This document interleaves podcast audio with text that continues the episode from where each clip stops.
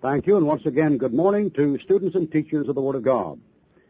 Our study this week in the Theological Seminar of the Air is called The Fear of the Lord, and is a very important lesson that deals with God the Father. In these first series of broadcasts, we've been talking about uh, God the Father, which is justly the study of theology proper, theology being the study of the knowledge of God. Uh, Christology deals with lessons about God the Son, and pneumatology deals with doctrinal teaching on God the Holy Spirit. In our previous broadcast, we have talked about the existence of God and the person of God, talking about his incommunicable and communicable attributes. We've talked about God as a balanced being. We've given the Christian all the references on the Trinity and given the Christian the list of the names of God and discussed the fatherhood and silence of God. Now, in our la- last lesson here on the theology uh, proper, that is the studies of God the Father, we're discussing the fear of the Lord. And next week we begin a series of 34 broadcasts on Christology. That is the doctrinal teaching of the Holy Bible on God the Son. Remembering, of course, that there's one God manifest in three persons, and this has been thoroughly covered in our lesson on the Trinity from two weeks ago. Now our lesson today deals with the fear of the Lord. This has been a subject that has intrigued people for the past uh, four or five hundred years, and it seems there's a wrong kind and right kind of fear if we're to believe the Word of God. One of the precious messages of the Bible is fear not. You'll find the expression fear not used about 50 times. For example, the Lord says fear not in Genesis 15.1. In Genesis 26.24. The Lord says fear not in Luke 2.10. Luke 12.32. Acts 27.24. Revelation 1.17. Also, we find variations of the Lord telling somebody to be not afraid when he says things like John 6.20, It is I, be not afraid. But there's a fear the unsaved man should have and a fear the saved man should have. The same apostle who keeps writing about being comforted and not being afraid said one time, Work out your salvation with fear and trembling, for it is God that worketh in you. And although we read in the first epistle of John Perfect love casteth out fear, for fear hath torment. He that feareth is not made perfect in love. We should never forget that the context of John's statement is the Christian worrying about losing salvation. Now, if there's one kind of fear no Christian should ever be bothered with, it's letting some heretic upset him with quotations taken out of the context of Hebrews 3, 6, and 10, or 2 Peter, or the book of Acts. If there's one thing that God's people have no business doing, they have no business doubting their salvation and worrying about going to hell, when John said in his epistle, as he is, so are we in this world. The born-again child of God has been accepted in the beloved, and although there are many things he may have to be afraid of, going to hell is not one of them. And notice how clearly this is brought out in the Word of God, and nothing can be any clearer. Notice how this is brought out uh, in the epistle uh, written by John in 1 John chapter 4 verse 17. Herein is our love made perfect that we may have boldness in the day of judgment because as he is, present tense, so are we in this world. There is no fear in love, but perfect love casteth out fear because fear hath torment. He that feareth is not made perfect in love. Now the TM and Transcendental Unitarians and Buddhists and the half-Buddhists and the pseudo-Hindus have taken these verses to prove that fear is an unhealthy motive and is negative, and therefore is not to be tolerated in regards to your dealing with God in any line. And of course, this is a satanic teaching that comes by making a liar out of God. The Bible says the fear of the Lord is the beginning of wisdom. The Bible says in Job 28, 28, the fear of the Lord, that is wisdom. 2 Samuel 23, 3 says, He that ruleth over men must be just, ruling in the fear of God. And the outstanding characteristic of the people who pervert this passage in 1 John to teach all love and no fear is the fact they're demon possessed according to Romans 3.18. In a, there in a picture of the degenerate man, totally depraved, given over to the devil, it says in Romans 3.18, their outstanding characteristic is, quote, there is no fear of God before their eyes. In plain words, the doctrinal teaching of the Word of God is that a certain kind of fear is very, very healthy for a saved man or unsaved man.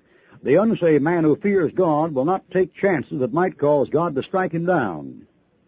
The saved man will fear the Lord and not take chances that might ruin his testimony or his ministry or cut his life short or his usefulness.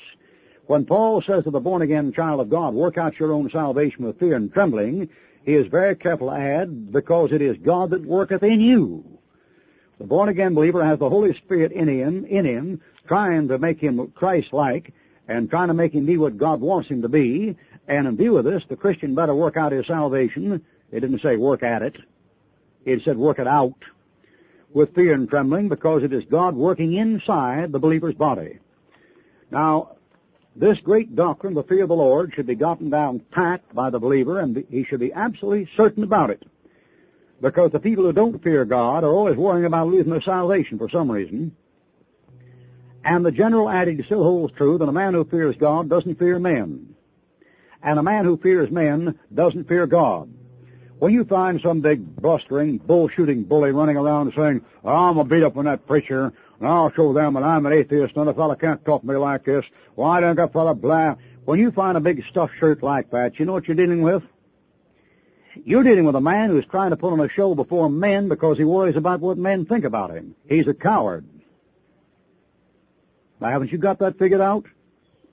Let me tell you something. When a man fears the Lord, men don't bother him. What you think about me is as immaterial to me as if you weren't even listening to my voice. And when I say that, I'm addressing anybody listening to my voice where this broadcast might go. Our broadcasts and tapes go in uh, all 52 states and about 16 foreign countries. And let me tell you something, a man that wants to please God, do it God wants him to do the way God wants him to do it, is not concerned about what you think about it. You just think anything you jolly well please, son. If you don't like it, turn your radio off. Don't upset the manager of the radio station with a lot of baloney about equal rights and fair rights practices, which you know is a lie and I know is a lie. The idea of these people threatening to sue a radio broadcasting station and destroy an honest man trying to make an honest business, an honest living by threatening him with that kind of stuff just because they don't have any backbone. Well, the very idea, if you're upset about something I say, sue me, kid. I'm available. My box is box 6021, Pensacola, Florida. My house address is 5420 Rawson Lane, and my telephone number is 476-7934. We're not going to worry about it. The general adage is true. If a man fears God, he doesn't fear men. If he fears men, he doesn't fear God. When you find these people that are always worrying about putting on a show for men to show how tough they are and how smart they are, they're men who don't fear God. They're afraid what men think about them. The fear of the Lord and the fear of God found in Proverbs chapter 14 verse 26 to 27 and taught throughout Proverbs means that a man, when he's faced with the holiness and righteousness of God, should be afraid. The Scofield note says it means a reverential trust with a hatred of evil, but of course it doesn't mean that at all. You're told in your Bible that a reverence and a fear of God are two entirely different things. Notice this, please, in the New Testament, given very clearly, where you couldn't possibly miss it. Hebrews chapter 12, verse 28, whereby we may serve God acceptably with reverence and godly fear. For our God is a consuming fire. The Lord said in Deuteronomy 4.10, Gather me the people together, and I will make them hear my words, that they may learn to fear me all the days they live upon the earth. The essential thing about the fear of the Lord is that you fear God enough to pay attention to what He says. Deuteronomy 6.13 said, Thou shalt fear the Lord thy God and serve him. The wise man in Ecclesiastes said, Let us hear the conclusion of the whole matter. Fear God and keep his commandments. Now, if you want to know what's wrong with America in one sentence, I can tell you. And it will include the idiot tube, the pornographic literature, the X-rated movies, juvenile delinquency, the lack of parental confrontation, disobedience and lack of discipline in the school, and the shenanigans of the HEW and the communist activities of every government agency in America and UNESCO and UNEFCO without missing a lick. I can tell you in one sentence. You ready? I mean, if you want to boil it right down and to find what's wrong with this country in regards to inflation and taxes and two left-wing candidates and no equal time for anybody who's a conservative, I can tell you. You say, okay, smarty pants, what is it? Why, it's simple. America has ceased to fear God. And once it did. There were unsaved men in this country in 1840, 50, 60, 70, 80 and 90, 1910, 20 and 30, who are more concerned about God dealing with them in punishment and wrath and chastisement than the saved people are right now who know the Lord and know whom the Lord loveth, he chasteneth, and scourgeth every son whom he receiveth. Did you know when the Union and, and Southern troops went into battle between 1861 and 1865, the men left their cards in the bivouac area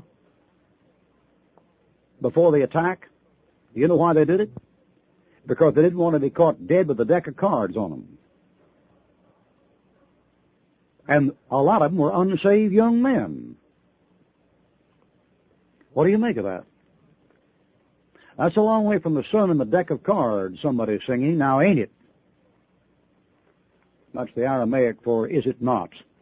Ain't it? This country ceased to fear God. So you know what God is doing? He's cleaning house. You're not going to grow barley and corn and wheat to feed hungry people with and then pour it down your throat and refuse to double the taxes on it when you've doubled the price of milk. You're not going to do that and get away with it. Nobody I'm talking to is going to do it and get away with it. You just think you're going to get away with it. This country just thinks it can put up billboards of semi-nude women and put nude women in its movie ads and run pornographic X-rated stuff all over this country and down the living room on Sunday night and Saturday night for the kiddies to see. This country just thinks it's going to go on drinking liquor like it drinks water and throwing dope around and justifying the use of it. This country just thinks it's going to do that and get away with it. It ain't going to get away with nothing, man. That Bible says all nations that forget God shall be turned to hell, and righteous exalts a nation, but sin is a to any people. Now there are certain things you're not to fear. You're not to fear idols or other gods. Second Kings 17:38 says, "In the covenant that I have made with you, you shall not forget, neither shall you fear other gods." You're not to get worried about poverty and disease and lack of education, the gods of the heathen. You're not to fear the, the gods of the heathen, peace, security, prosperity, and those other idols. You're not to fear man. Saul's mistake he confessed to Samuel was, I feared the people. That's why Herod had John the Baptist's head cut off, because he feared to go back on his vow. Proverbs 29:25 says, The fear of man bringeth a snare. You're not to be afraid of the face of man. Peter says we ought to obey God rather than men. We're not to fear earthly calamities. We're told to look up. We're told to look unto Jesus. Christ said, Fear not them that are able to destroy the body, but fear him who is able to destroy both body and soul in hell. We're not to feel, uh, fear the pagan Romanists and the pagan papists, although they're out to take over our country. We're not to fear the pagan atheistic communists, although they're out to take over our country. We're to be wise and know what's going on. We should know, should know the dangers and evils of these matters and movements and protest against them, but fear them not on your life. The Bible said, He has said, I'll never leave thee nor forsake thee, so we may boldly say, The Lord is my helper. I shall not fear what man shall do unto me. The true believer does not fear future punishment. We don't worry about going to hell. Perfect love casts out fear. Therefore we have boldness the day of judgment. We are not to fear fear. I mean, the idea of some president standing up and saying, the only thing to fear is fear itself. Nonsense. You better fear the judgment of God on sin. You'd better fear God's holiness if you're an unsaved man, not trust your own. You better fear Him who's able to destroy both body and soul into hell. The only thing to fear is fear. Oh, cut it out, man. Quit pulling my leg. Trouble and anguish shall make the unsaved man afraid, but the believer casts all his earthly fears in the Lord. Simon Peter says about the believer, cast all your care upon him, for he careth for you. Only one fear remains, and that is a holy fear of the Lord God himself. Somebody said, you're upsetting this people and teaching them to be afraid of God and putting the fear of God in them. The fear of God, the most healthy fear you ever had in your life, you hypocrite. Some of you hypocrites I'm talking to now are afraid of car wrecks, aren't you? So you have collision and liability. Answer, yes or no? Don't stand there with your thumb in your mouth and talk about the psychological damage done by negative preaching in scaring these little children. Get off your high horse, stupid. Just answer me. Aren't some of you people afraid of getting sick and that's why you carry Red Cross and Blue Cross and White Shield and all that stuff? Yes or no? Isn't the truth of the matter some of you people are worried you won't get married? And some of you are afraid you will? Come on, don't kid me. Go kid your grandmother. Don't give us all this gas about the psychological implications uh, and the total thrust of the in-depth experience of psychiatric research would indicate that the negative value of instilling the fear of the Lord overbalances and counterbalances the good that it may done by Get off it, kid. You're liable to get hit out here in the traffic. The truth of the matter is some of you are afraid of getting old. Some of you are afraid of cancer. Some of you fear leukemia. Some of you are afraid you won't get a raise. Some of you are afraid you're going to get laid off work. Yes or no? And how did you miss the fear of the Lord, and how, what are you doing standing and telling me that fear is an unhealthy motive and bad to have when you guide your whole life by it? You got Social Security because you're worried about your old age. You got fire insurance because you're worried about your house burning down. You've got collision liability because you're worried about a wreck. And you have the gall to sit there in front of that radio and tell me you don't believe in fearing God. You're crazy. You're out of your mind, man. You're going to tell me you're not fearing the one who's holy and righteous, who flung the stars into space, who created the galaxies and nebulas and star clusters, the one who made your body and gave you life and breath to eat, uh, to, to live on and has fed you to this day and been merciful to you a thousand times and gotten you out of all kinds of disaster troubles, you don't fear him? But you're afraid about cancer, are you? Boy, you're a balanced character now, aren't you, huh? Imagine some of you people talking about us preachers being fanatics. Ain't that a flip? And imagine some of you people talking about us being extremists. Ain't you cute? That book says in Deuteronomy 13:4, "You shall walk after the Lord your God and fear Him and keep His commandments and obey His voice and serve Him." Simon Peter says to the Christian in 1 Peter 2:17, "Honor all men, love the brotherhood, fear God, honor the King." So David said, "Ye that fear the Lord, praise Him, glorify Him, and fear Him." Acts 9:31 said about the New Testament Christian under grace in the local church, they were walking in the fear of the Lord and were multiplied. Cornelius was said to be a man who feared God, Acts 10:2. And 2 Corinthians 7:1 tells us the fear of God teaches us to live circumspect lives.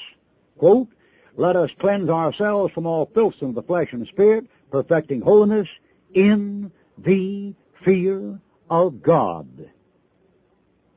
A man that doesn't fear God is not a Christian, and a man that doesn't fear God doesn't have good sense.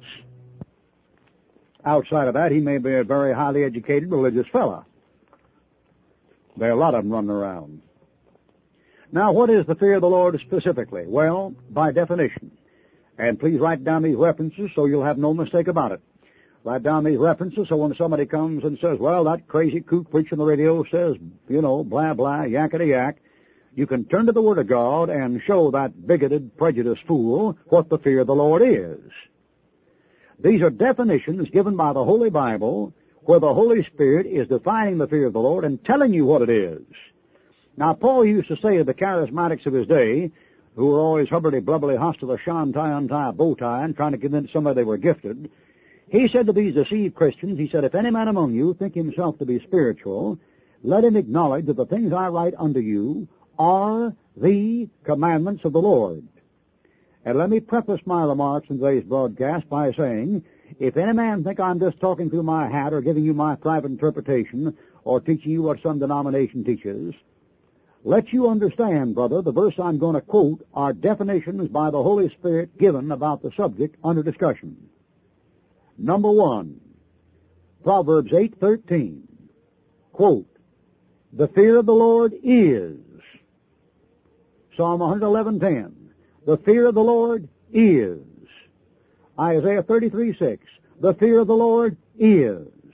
Proverbs 14:27. The fear of the Lord is. You say the fear of the Lord is what? Well, now I'll go back and finish it.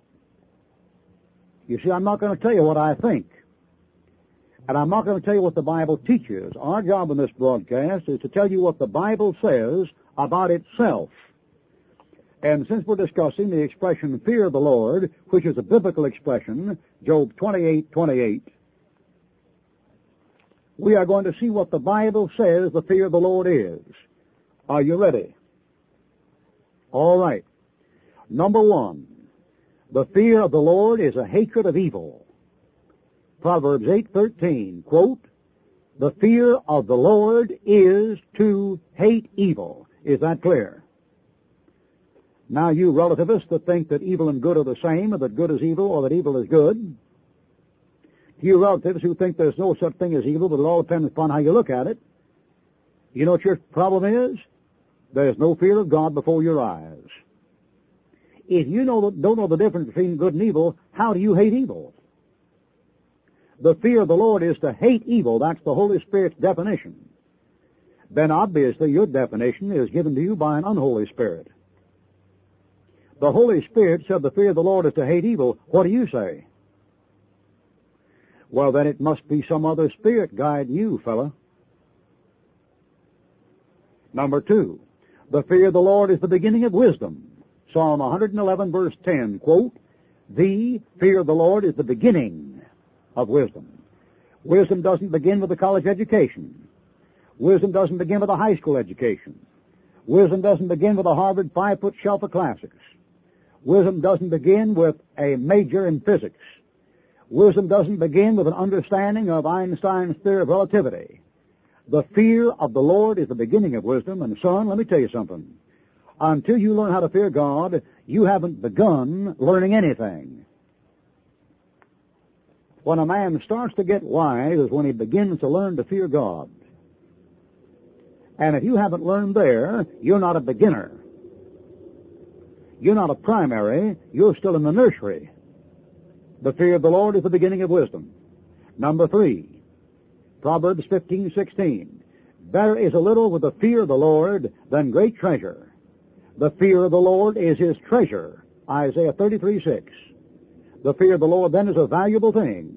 It's worth more than silver or gold because it'll keep you out of trouble that silver and gold can't get you out of. When Paul says the New Testament Christian, be not deceived, God is not mocked.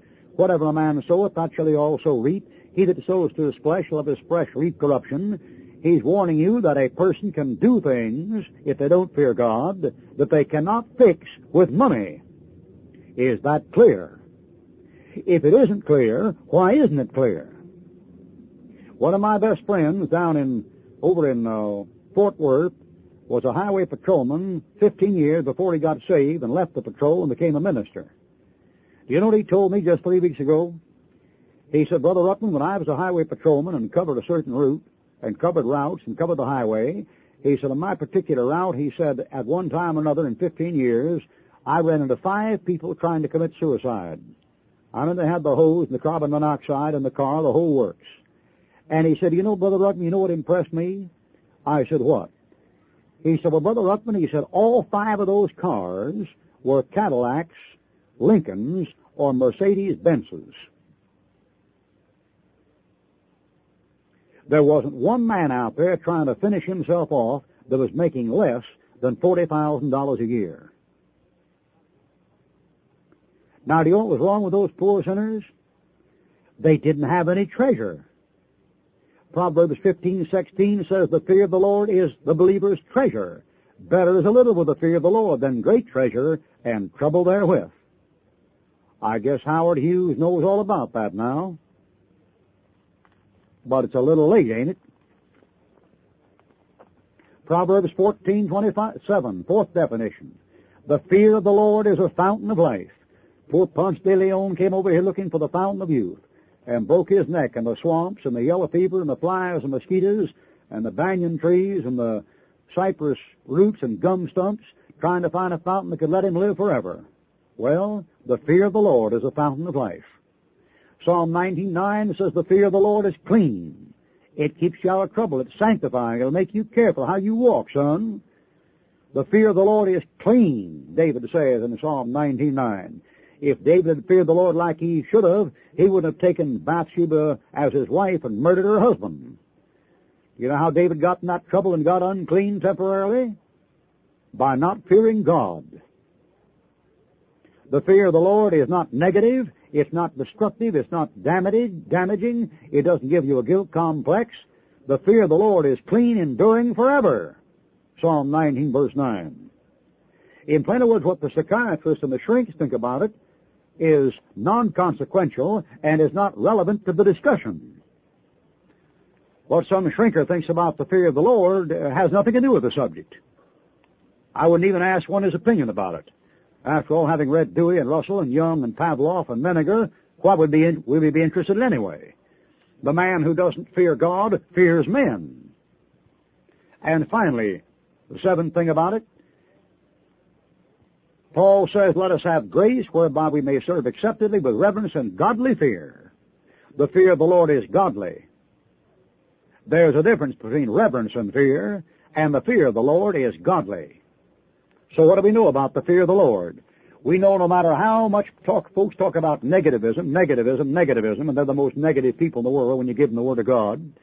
No matter how, how much these people talk about guilt complex and upsetting people and disturbing people and, you know, and this and that, all they're doing is attacking the convicting work of the Holy Spirit.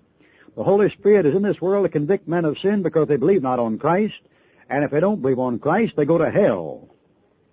Therefore, the fear of the Lord is a negative conviction brought upon the sinner by the Holy Ghost.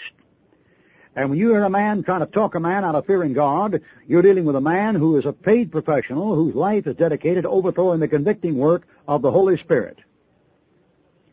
After all, what he has says, says about it is of no consequence because the Bible itself teaches and says, the fear of the Lord is the hatred of evil, the fear of the Lord is wisdom. The fear of the Lord is a treasure. The fear of the Lord is a fountain of life. The fear of the Lord is clean. The fear of the Lord endures forever. And the fear of the Lord is godly, not ungodly. Therefore a man that does not fear God, does not hate evil, he is not wise, he is broke, he will not live forever, he is unclean, and he is ungodly. According to Proverbs 8:13, Psalm 111 verse 10, Proverbs 15 verse 16, Proverbs 14:27, Psalm 99, and Hebrews 12:28. A word to the wise is sufficient. And if you're not wise, then don't forget, the fear of the Lord is the beginning of wisdom. And may you start today putting God first and men second. For the fear of man bringeth a snare. Fear him who is able to destroy both body and soul in hell. Yea, I say unto you, Fear Him. And if you're saved, remember there's one thing you never have to fear. You never have to fear the day of judgment and going to hell. For thou will keep him in perfect peace whose mind is stayed upon thee, Jesus Christ the same yesterday, today, and forever, and he'll preserve you blameless unto his coming. May the Lord bless you and good day.